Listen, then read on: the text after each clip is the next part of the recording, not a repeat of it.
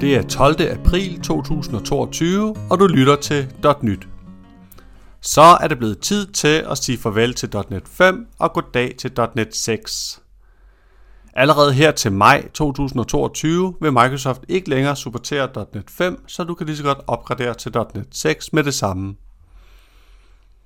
Og .NET 6 er selvfølgelig fortsættelsen af .NET 5, men hvad var .NET 5 egentlig? Jo, det var faktisk det, som mange stadig kalder .NET Core. Begrebet .NET Core, det udgår altså, og det er det, som nu bare hedder .NET. Så hvis man gerne vil snakke om det gamle .NET, som har eksisteret i 20 år, så er det det, som hedder .NET Framework.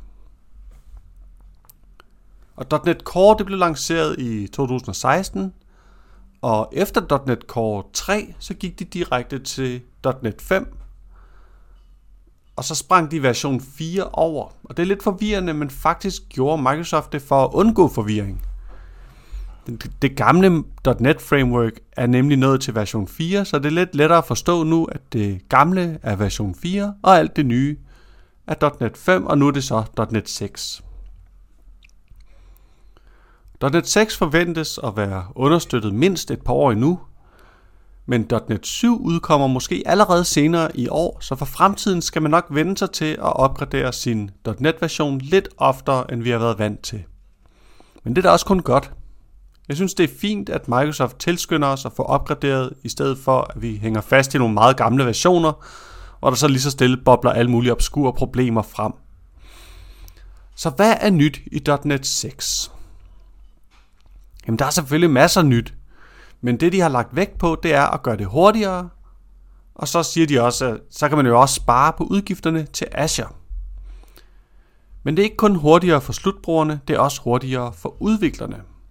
Ikke mindst hvis man bruger Visual Studio 2022, som jo er følgesvend til .NET 6, for der er der nu kommet Hot Reload. Og det gør, at man kan ændre sin kode, mens den kører, og fikse fejl imens. Men i praksis, så er det alligevel ret tit, at man kommer ud i nogle ændringer, som ikke understøttes af hot reload, og så skal man alligevel genstarte sin applikation.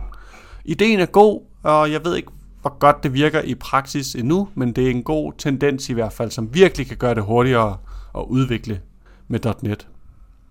Men det er ikke kun Hot Reload, som gør, at Visual Studio 2022 er hurtigere. Det er i det hele taget det, der har været fokus på med den version. Og jeg synes, det er rigtig godt, at de fokuserer på at gøre det hurtigere, i stedet for bare at hælde flere og flere funktioner på. Der er ikke noget mere irriterende, end når jeg har noget kode i fingrene, som ikke kan komme ud, fordi jeg skal vente på Visual Studio. Så alt skal være hurtigere. Sådan. Jeg har som tommelfingerregel, mest for sjov, men også lidt for alvor, at hvis brugeren skal vente mere end et sekund, så vil de opleve det som nedetid.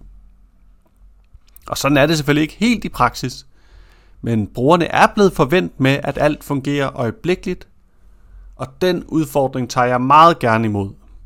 Og det gør oplevelsen bedre for alle, at applikationerne bliver hurtigere og kan følge med, når brugerne er hurtige på dupperne. Og .NET 6 og Visual Studio 2022 har selvfølgelig en masse til flere features, end der er tid til at fortælle om i det her podcast. Men du kan besøge .nyt.dk og få et lille overblik, og der er også links til Microsofts egne annonceringer om .NET 6. Så god fornøjelse med .NET 6, og se nu og få opgraderet.